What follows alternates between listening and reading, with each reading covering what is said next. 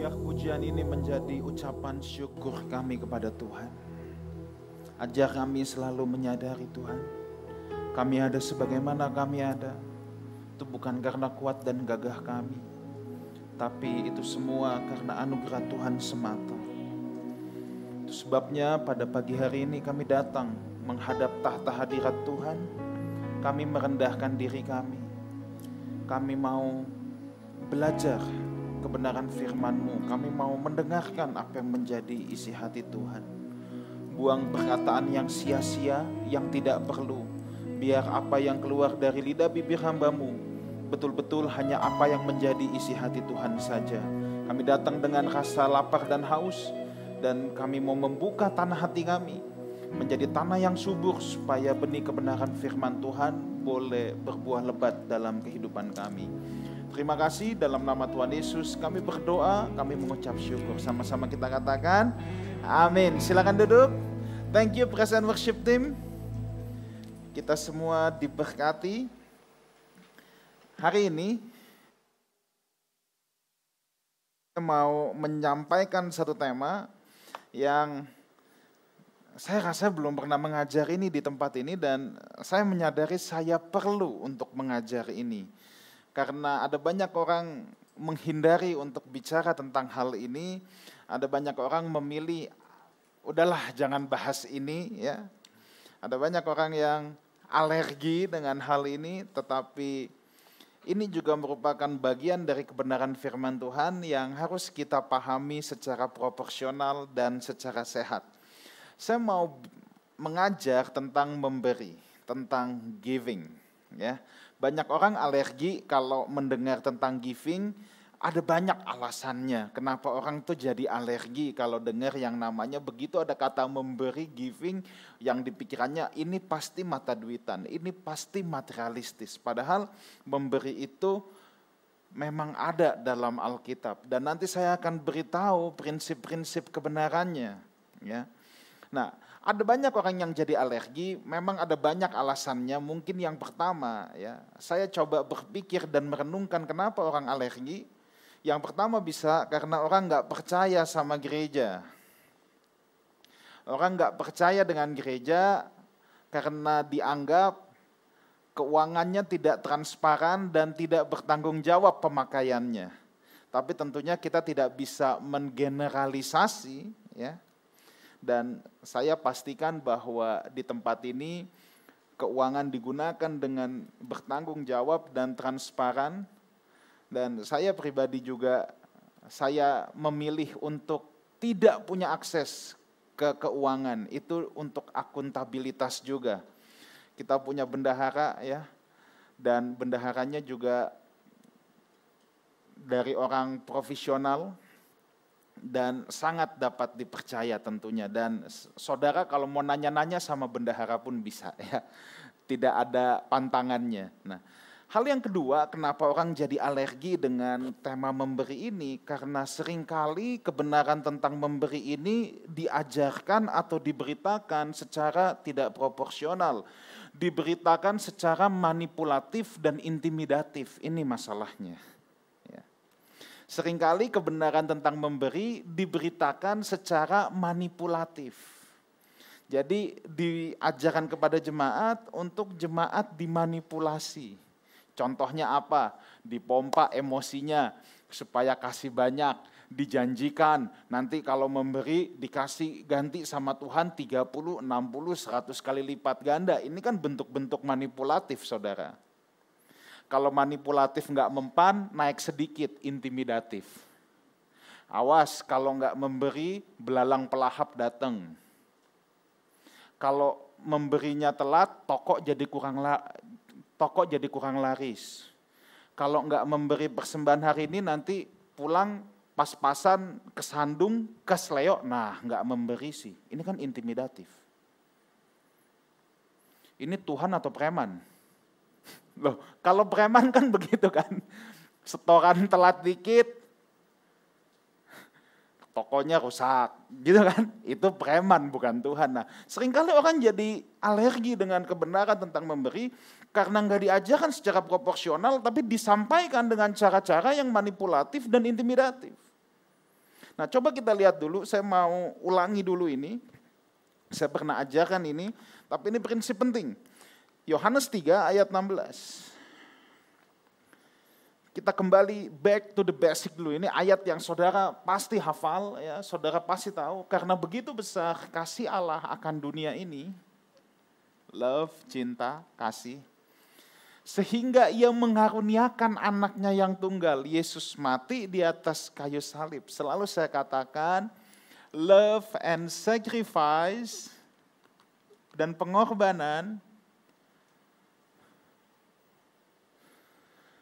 ini seperti kembar siam, bukan kembar identik. Kembar siam artinya nggak bisa dipisahkan, selalu nempel, selalu berjalan bersama. Di mana ada cinta, di situ pasti ada pengorbanan. Nah, sehingga ia mengaruniakan anaknya yang tunggal lihat. Nah, dalam cinta dan pengorbanan, ya, dasarnya Tuhan mengasihi dunia ini. Tuhan berikan putranya yang tunggal untuk mati di kayu salib, lihat ada pemberian, ada giving, supaya yang percaya kepadanya tidak binasa, ada pengampunan, forgiveness. Nah ini dulu saya pernah terangkan ini ketika saya mengajar tentang forgiveness. Nah sekarang saya mau bicara tentang giving. Jadi love and sacrifice tidak ada cinta tanpa pengorbanan, di mana ada cinta pasti ada pengorbanan, dan dalam cinta dan pengorbanan Pasti ada dua hal ini. Ada giving, ada forgiveness. Ada pemberian, ada pengampunan. Makanya benar sekali ada yang bilang begini. You can give without love, but you can love without give. Anda bisa memberi tanpa cinta, tapi Anda tidak bisa mencintai tanpa memberi. Oh ya, saudara bisa memberi tanpa cinta, itu bisa, ya, bisa. Ada orang minta saudara, saudara kasih aja saudara nggak nggak perlu cinta sama sama orang itu untuk saudara bisa kasih. Tapi kalau saudara mencintai sesuatu, saudara pasti, pasti, pasti memberi. Tidak bisa tidak. So, you can give without love, but you can love without give. Nah, saya mau ajak saudara dulu buka dari perjanjian lama dulu, sebuah prinsip. Dalam ulangan 16 ayat yang ke-16 ayat yang ke-16 dan 17. Nah, kenapa kita perlu melihat ini? Ya? Kita bukan mau mengikuti Taurat. Taurat jelas sudah digenapi oleh Tuhan Yesus. Tetapi selalu saya katakan gini, dalam perjanjian lama itu ada karakter-karakter Tuhan, sifat-sifat Tuhan yang bisa kita pelajari. Nah, dalam perjanjian baru, nafas dari karakter Allah itu lebih terrealisasi secara sempurna. Contoh, dalam perjanjian lama jangan membunuh. Sebelum saudara menghabisi nyawa orang belum dianggap bersalah. Tapi nafas dari ayat itu adalah kalau dalam perjanjian baru membenci saja sudah membunuh. Jadi selalu ada korelasinya sebab ketika Tuhan memberikan hukum kepada bangsa Israel ya itu seperti seorang bapak yang memberikan aturan kepada anaknya yang masih berusia lima tahun. Tapi semua hukum yang Tuhan keluarkan, itu pasti keluar dari dirinya, keluar dari hakikatnya. Prinsipnya pasti sama. Saudara punya anak kecil, ketika saudara mengeluarkan hukum, dia baru usia lima tahun, jangan coret-coret tembok. Nah itu kan, ketika saudara bilang jangan coret-coret tembok, itu kan keluar dari diri saudara. Pasti ada nafasnya. Mungkin anak itu belum tahu kenapa jangan coret-coret tembok. Tapi pasti ada prinsip-prinsip yang mendasari sampai saudara mengeluarkan hukum itu. Tetapi dalam perjanjian baru, Tuhan mau umatnya itu bukan sekedar menghafal dan melakukan hukum, not just to do, but to be. Harus ngerti, harus paham kenapa. Kenapa? Itu sebabnya Tuhan memperlakukan umat perjanjian baru sebagai orang-orang yang sudah dewasa. Coba kita lihat dulu sebentar, kita bisa melihat ada satu prinsip dulu.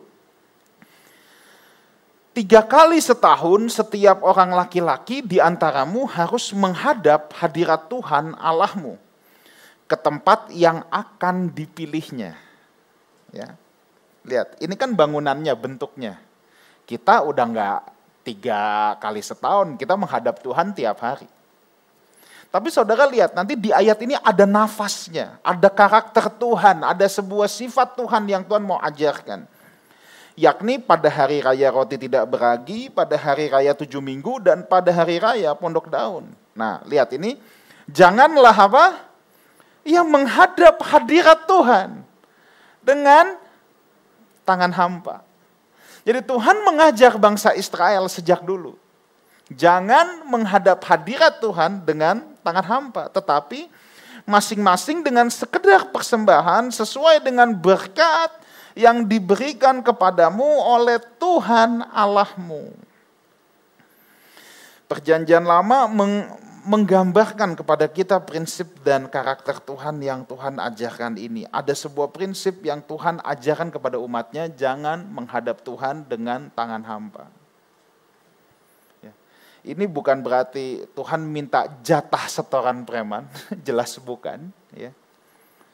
Tapi nanti saudara ikuti, nanti saudara akan tahu kenapa prinsip ini lahir.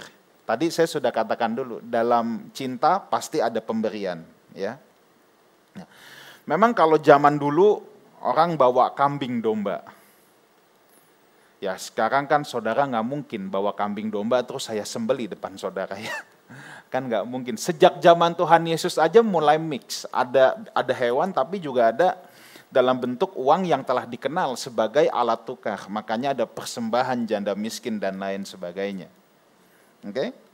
Nah, ayat 17 kita bisa melihat tetapi masing-masing dengan sekedar persembahan lihat sesuai dengan berkat yang diberikan kepadamu oleh Tuhan Allahmu menekankan sesuai dengan berkat yang diberikan kepadamu. Keadilan dalam konsep Tuhan itu bukan sama rata sama rasa. Manusia bikin itu. Tuhan tidak bikin gitu. Makanya kepada yang diberi banyak, dituntut banyak. Nah saudara harus tahu gini, Tuhan tidak berurusan dengan jumlah, ini masalahnya. Tuhan berurusan dengan hati. Ketika Tuhan bilang jangan menghadap hadirat Tuhan dengan tangan hampa, sebenarnya Tuhan sedang berurusan dengan hati manusia. Sebab memberi adalah salah satu tanda bukti atau wujud nyata dari yang namanya cinta. Tuhan berurusan dengan hati, Tuhan gak berurusan dengan jumlah. Ingat itu. Makanya Tuhan bilang sesuai dengan berkat yang diberikan kepadamu oleh Tuhan. Nah, coba kita lihat sebentar, saya akan lompat dulu ke Markus 12, kita akan membuka beberapa ayat perjanjian baru. Saya mau jelaskan ini buat saudara. Markus 12 ayat 41 sampai dengan 44. Oke.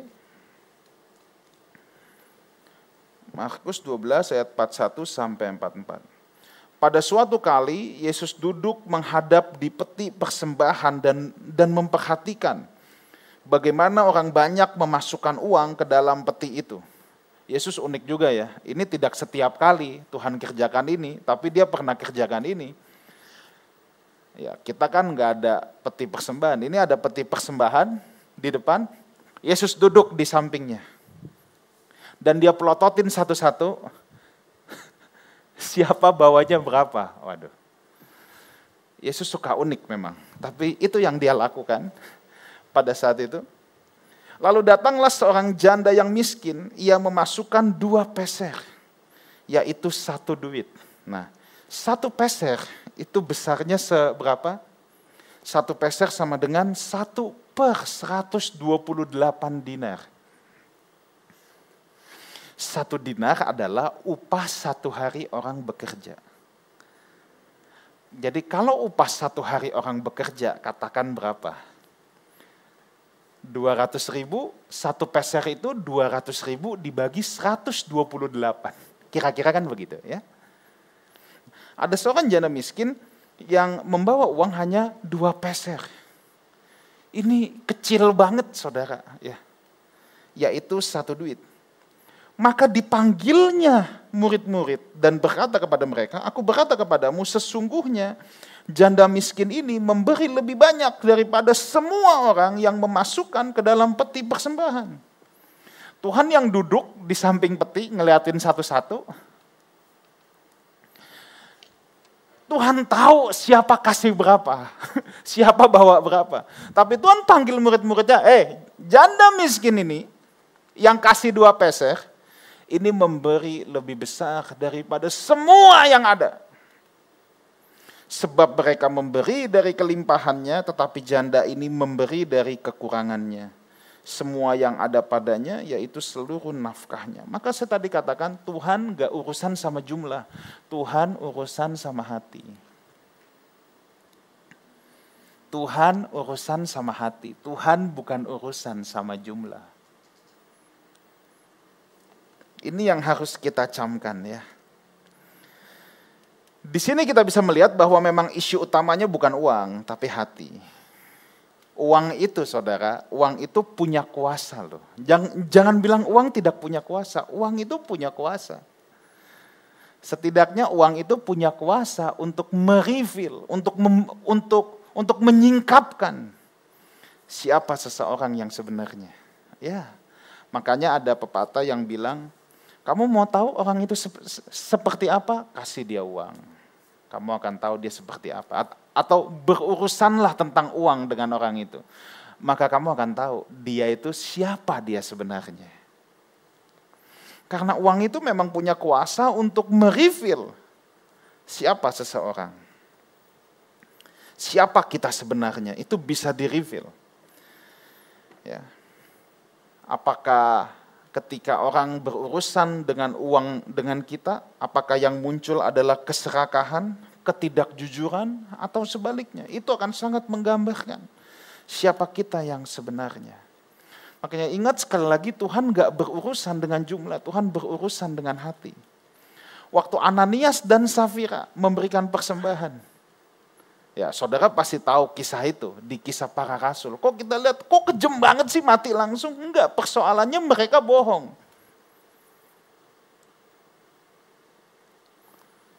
Itu kan enggak semuanya. Kenapa bilang semuanya? Ya lebih baik terus terang Tuhan. Hari ini aku cuman bisa segini Tuhan. Ingat Tuhan berurusan dengan hati. Ya, Tuhan berurusan dengan hati. Nah, saya mau ajak kita membaca sekarang 2 Korintus ayat 9, uh, pasal 9 ayat yang ke-6. Nah saya akan jelaskan ini, kita mau baca sampai ayat yang ke-12, tapi saya akan jelaskan satu persatu, saya akan kupas satu persatu ayat-ayat ini. Sebab ini mengajarkan tentang prinsip giving yang sangat baik. Oke, camkanlah ini orang yang menabur sedikit akan menuai sedikit juga. Dan orang yang menabur banyak akan menuai banyak juga. Ayat ini bukan untuk memancing kita kemudian berdagang sama Tuhan. Kalau aku kasih teri, aku nanti bisa tangkap tongkol. Aku kasih tongkol, tangkap kakap. Kasih kakap, tangkap paus. Enggak, bukan begitu. Ayat ini tidak sedang bicara bahwa mau berdagang sama Tuhan, enggak. Tapi ayat ini adalah logical common sense. This is a very logical common sense. Saudara mau menuai sesuatu, saudara harus menabur. Ini bukan hanya uang. Saudara mau punya kedekatan dengan anak saudara, saudara harus menabur waktu, ya dong? This is logical sense. Yang berlaku dalam semua area kehidupan kita. Saudara mau punya kedekatan dengan anak, tapi saudara nggak mau menabur waktu, ya gimana bisa? Ya pasti nggak bisa. Saudara mau punya hubungan suami istri yang baik, tapi saudara nggak mau menabur, nggak mau investasi dalam hubungan itu, dalam hubungan suami istri, tidak akan bisa punya hubungan suami istri yang berkualitas. Kalau orang menabur sedikit tapi mau menuai banyak, namanya maling. ya, lu nabur sedikit tapi mau nuai banyak, kebun tetangga juga mau dituai, itu maling namanya. So ayat ini sebenarnya bukan bicara kita mau mancing Tuhan, ya, tapi ayat ini sedang memberikan sebuah lo, sebuah common sense, sebuah cara berpikir yang logik. Ya. Ayat yang ketujuh. Nah, ini penting. Hendaklah masing-masing memberikan menurut ini penting, kerelaan hatinya. Jangan dengan sedih, atau karena paksaan sebab Allah mengasihi orang yang memberi dengan sukacita. kerelaan adalah sebuah sikap hati dalam memberi. Ini yang sangat penting. Orang yang rela adalah orang yang tulus dalam memberi, orang yang tidak mengharapkan in return dalam memberi. Aplikasinya kita apa? Kalau kita masih mengharapkan ada sesuatu return kepada kita, itu namanya kita belum rela. Nah makanya kita nih suka jatuhnya di sini. Kalau kita udah berbuat sesuatu, kemudian kita sering kali kita ungkit-ungkit atau merasa berjasa. Ingat orang yang merasa itu berarti belum. Kalau saudara menolong seseorang, saudara tidak bisa dihapuskan dari fakta bahwa saudara sudah berjasa. Dan saudara tidak perlu lagi untuk merasa berjasa. Orang yang merasa itu belum. Orang yang merasa hebat, dia mah belum hebat. Karena masih merasa. Merasa kaya, belum kaya. Merasa suci, ya pasti belum suci. Karena semua masih di tataran merasa. Kalau kita berbuat sesuatu sama orang lain, kita menolong hidup orang lain, that is the fact bahwa saudara sudah berjasa. Jadi nggak perlu lagi merasa berjasa. Dan nggak perlu lagi kita ungkit-ungkit. Nah, saya mau memberikan sebuah rumusan matematika yang paling logis. Saudara harus ingat ini baik-baik. Tentang memberi dalam kerelaan. Saudara punya dua. Saudara mau bagikan. Saudara bagi sama orang.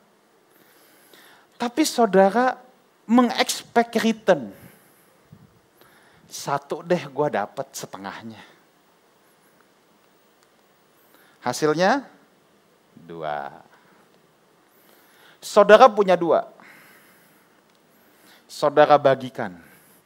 I give to gue harus dapat return dua dong paling enggak. Sama dengan satu. Kita lihat. Saudara punya dua. Gua bagi nih, gua pancing. Tapi gue mesti punya return empat. Kalau enggak, gue enggak cuan dong. Ya kan? Nah, dua per empat sama dengan 0,5.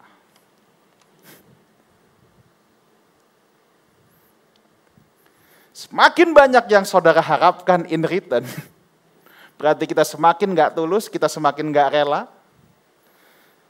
justru resultnya semakin kecil. Tapi lihat ini, berapapun yang saudara punya,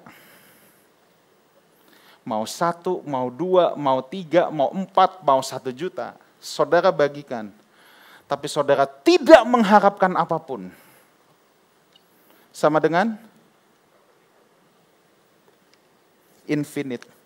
Sebab Tuhan yang akan menjadi sumber dan membackup saudara. Semakin saudara mengharapkan, the smaller. Kenapa? Itu menandakan ketidaktulusan. Tapi kalau saudara tidak mengharapkan apa-apa, dengar baik ini. Sorga tidak akan pernah kehabisan pasokan buat saudara. Either you have one atau one million. Kalau in returnnya nol, hasilnya adalah infinite. Sebab Tuhan yang menjadi sumber kita.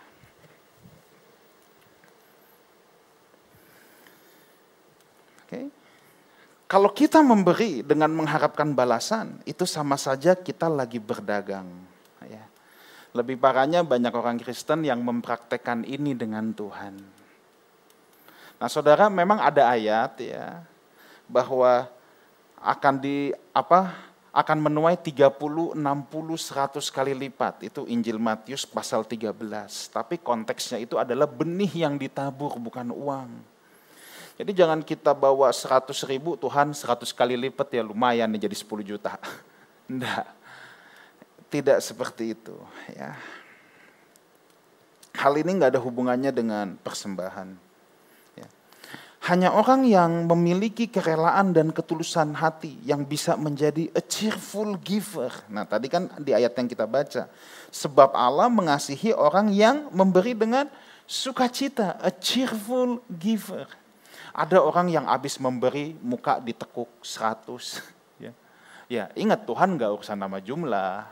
Tuhan berurusan dengan hati. Jumlah itu hanya kemudian ekspresi dari hati. Sesuai berkat yang diberikan kepada masing-masing kita. Ya kan? Kan tadi ada ayatnya. Ada orang kasih misalnya dalam jumlah 100 juta. Belum tentu di mata Tuhan itu lebih besar daripada orang yang hanya memberi 100 ribu. Belum tentu. Ya, nah, Oke, ayat yang ke-8. Kita baca pelan-pelan. Dan Allah sanggup melimpahkan segala kasih karunia kepada kamu. Supaya kamu senantiasa berkecukupan di dalam segala sesuatu. Dan malah berkelebihan di dalam pelbagai kebajikan. Lihat. Lewat memberi sebenarnya kita belajar mempercayai Tuhan mempercayai Tuhan. Makanya dan Allah sanggup melimpahkan segala kasih karunia kepadamu supaya kamu senantiasa berkecukupan. Salah satu orang tidak mau memberi sebab alasannya adalah saya tidak cukup. Orang yang mau belajar memberi sebenarnya dia sedang belajar untuk mempercayai Tuhan bahwa Tuhan pasti mencukupkan dia. Ya, Tentunya kita tidak belajar membabi buta dalam memberi, tapi saya mau mengajak kita untuk belajar menyisihkan, bukan menyisakan. Menyisihkan, bukan menyisahkan. Ada sesuatu yang dikhususkan untuk Tuhan. Jadi kalau saudara mau datang ibadah, saudara udah plan, oke okay, hari besok minggu aku mau ibadah satu hari sebelumnya saudara sudah sepakat suami istri, udah bergumul menghadap Tuhan, berapa korban yang aku harus bawa. Disisihkan sejak awal, dipersiapkan sejak awal. Bukan dadakan, tapi dipersiapkan dari awal. Itu yang namanya dikhususkan. Ya. Belajar memberi merupakan latihan mempercayai Tuhan bahwa Tuhan pasti mencukupkan kita. Dan saya percaya apa yang pemazmur Daud katakan tidak pernah kulihat anak cucu orang benar meminta-minta roti. Enggak ada dalam hitungannya begitu. So kita belajar mempercayai Tuhan. Nah orang yang belajar memberi akan diberikan kelimpahan. Tapi apa coba di ayat yang tadi? dan malah berkelebihan di dalam pelbagai kebajikan. This is not about money doang. Tapi yang Tuhan bilang gini, kalau orang belajar memberi, dia akan diberikan kelimpahan dalam kebajikan. Nah itu dalam terjemahan bahasa Inggrisnya good work. Perbuatan-perbuatan baik yang akan menunjukkan bahwa saudara adalah anak-anak Allah. So, this is the healthy teaching about give. Tidak ada unsur materialistis sama sekali. Tapi saya mau membuka pemikiran kita, memahami bahwa giving itu memang diajarkan Alkitab dan ada loh memberi yang sehat. Ini bukan soal in return money yang akan kita dapat, tapi Tuhan bilang kalau kita belajar memberi, saudara akan semakin berkelimpahan dalam kebajikan, dalam perbuatan-perbuatan baik yang menunjukkan bahwa saudara adalah anak-anak Tuhan ayat 9 dan 10. Seperti ada tertulis, ia membagi-bagikan, ia memberikan kepada orang miskin kebenarannya tetap untuk selama-lamanya. Ayat yang ke-10, ia yang menyediakan benih bagi penabur dan roti untuk dimakan. Ia juga yang menyediakan benih bagi kamu untuk melipat gandakannya dan menumbuhkannya buah-buah kebenaran kepadamu. Dengar baik ini. Ayat ini mengajarkan kita gini, kita harus bisa memisahkan ya. Ada yang namanya benih, ada yang namanya roti.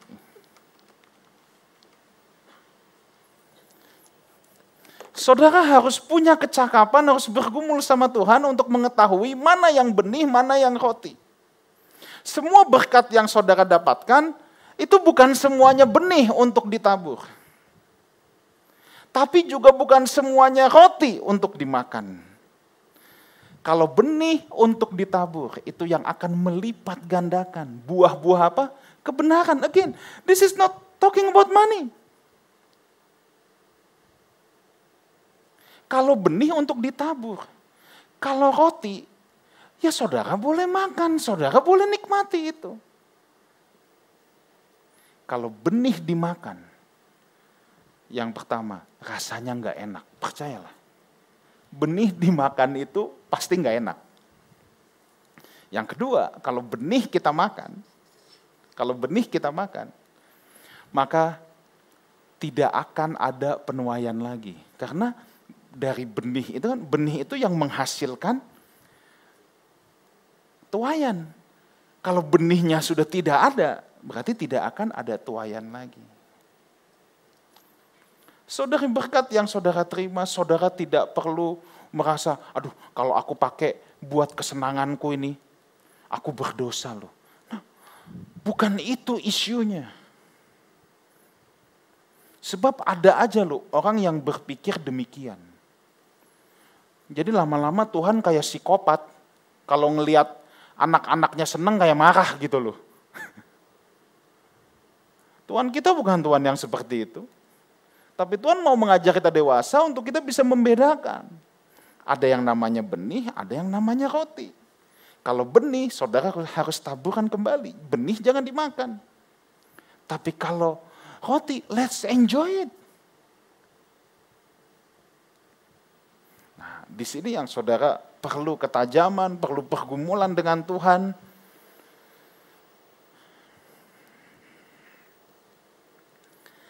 ayat yang ke 11. Tadi kan dikatakan akan menumbuhkan buah kebenaran. Apa itu buah kebenaran? Nah, ayat 11.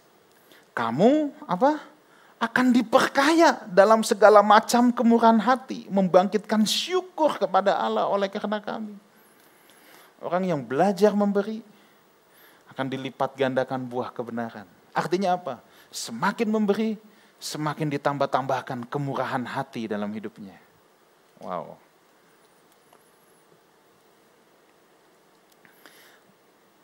Lewat memberi kita bukan saja tadi saya katakan lewat memberi kita belajar mempercayai Tuhan. Bukan itu saja, lewat memberi kita juga belajar ini, bersyukur. Orang yang bersyukur tidak akan bersungut-sungut. Orang yang bersyukur tidak akan menghitung apa yang Tuhan percayakan kepada orang lain.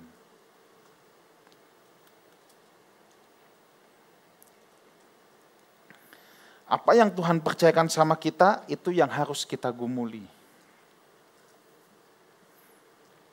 Ada orang yang beranggapan kan, ah itu udah banyak, udah nggak perlu lagi, misalnya begitu. The thing is, apa yang Tuhan percayakan sama kita, apa yang Tuhan percayakan sama kita, itu yang harus kita kelola. Tuhan gak pernah suruh kita mengelola apa yang Tuhan percayakan kepada orang lain. Ini prinsip penting dulu. Itu perumpamaan tentang talenta kan. Kenapa yang satu talenta itu ngedumel? Karena dia sibuk ngeliatin yang punya tiga sama punya lima. Padahal Tuhan kagak suruh dia untuk ngurusin yang itu. Yang lima jadi sepuluh, yang satu jadi dua. Perkenanan Tuhan sama loh. Halo? Ingat, Tuhan gak berurusan dengan jumlah. Itu prinsipnya dulu. Tuhan lagi berurusan dengan hati. Nah sekarang apa yang Tuhan percayakan sama kita? Kita harus tahu mana benih, mana roti. Yang benih kita taburkan kembali. Memberi dengan sukarela, dengan kerelaan hati sesuai dengan berkat yang Tuhan percayakan kepada kita masing-masing. Oke, ayat 12. Nah, lihat ini.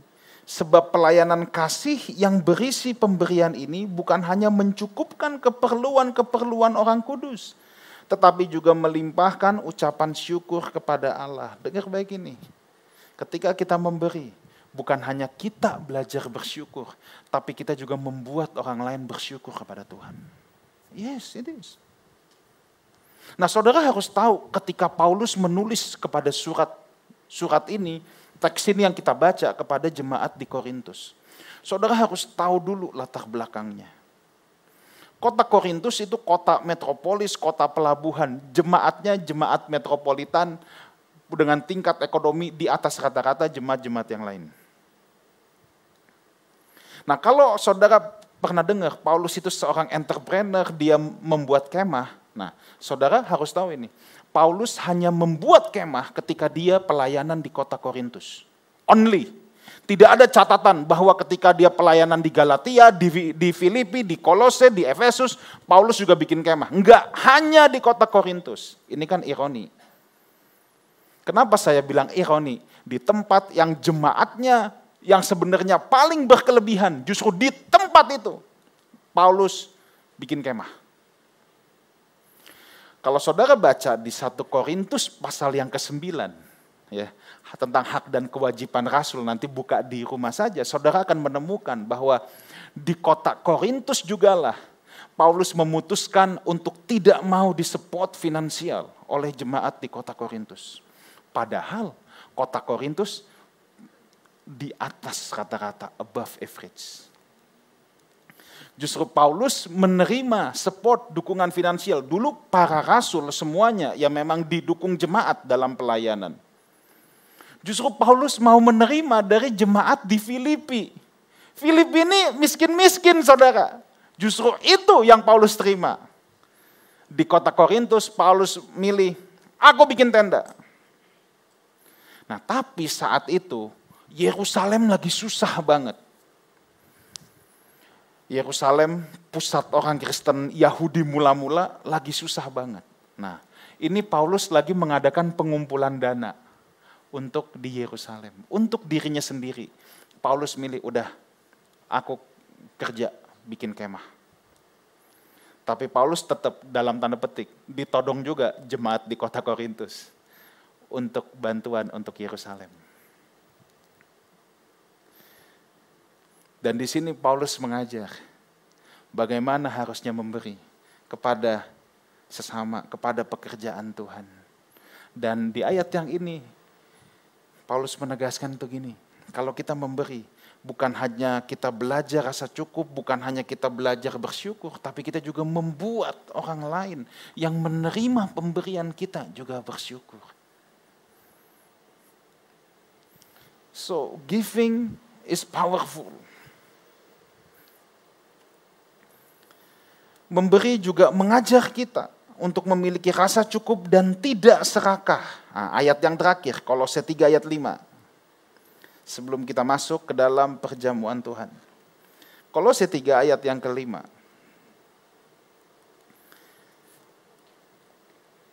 Lihat. Karena itu, matikanlah dalam dirimu segala sesuatu yang duniawi. Yaitu lihat, percabulan, kenajisan, hawa nafsu, nafsu jahat dan juga keserakahan yang sama dengan penyembahan berhala. Ketika kita memberi, kita sedang belajar, kita tidak serakah. Bukan semua segala sesuatu tentang diri kita sendiri. Kita melatih diri kita supaya kita tidak jadi egois, supaya kita tidak jadi serakah. Sebab keserakahan sama dengan apa? Penyembahan berhala di ayat yang kita baca. Dengar baik, tadi saya katakan gini, uang punya kuasa untuk merifil siapa kita yang sebenarnya. Dan uang juga punya kuasa, sebenarnya uang punya kuasa untuk menguasai hati kita. Makanya Tuhan bilang gini, kamu tidak bisa mengabdi pada dua Tuhan, Allah atau Mamon. Kenapa Tuhan katakan itu? Sebab Tuhan tahu persis uang punya kuasa untuk menguasai hati kita. Makanya beda ya kalau uang udah masuk kantong, suasana hati itu juga beda. Loh iya, sebab sebab uang itu punya kuasa untuk menguasai hati kita. Tapi ketika kita belajar memberi, kita juga belajar untuk uang tidak boleh menguasai hati kita. Jadi ketika Tuhan bilang kepada bangsa Israel, jangan menghadap Tuhan dengan tangan hampa. Apa yang sedang dilatih sama Tuhan? Hati yang sedang dilatih oleh Tuhan kepada orang Israel itu hati. Dan rupanya giving itu It's not about money. Ini tentang hati. Tuhan sedang melatih hati kita. Tuhan melatih cara hidup kita. That's why saya bilang pengajaran tentang giving itu penting. Tapi satu hal, kita memberi karena cinta. Because it's all about heart. Ini semua tentang hati. Kita bukan memberi karena mau mengharapkan lebih banyak lagi, mau dianggap berjasa, atau mau apa pun itu. Tapi kita mau memberi karena cinta.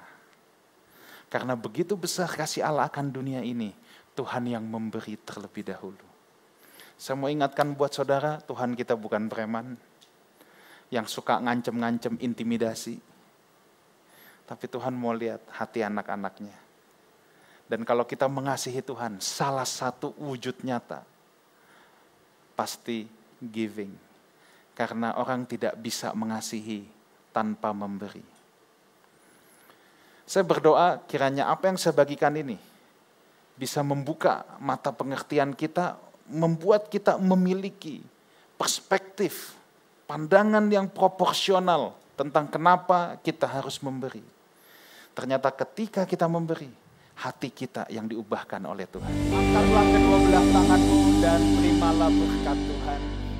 Kiranya Tuhan memberkati dan melindungi engkau.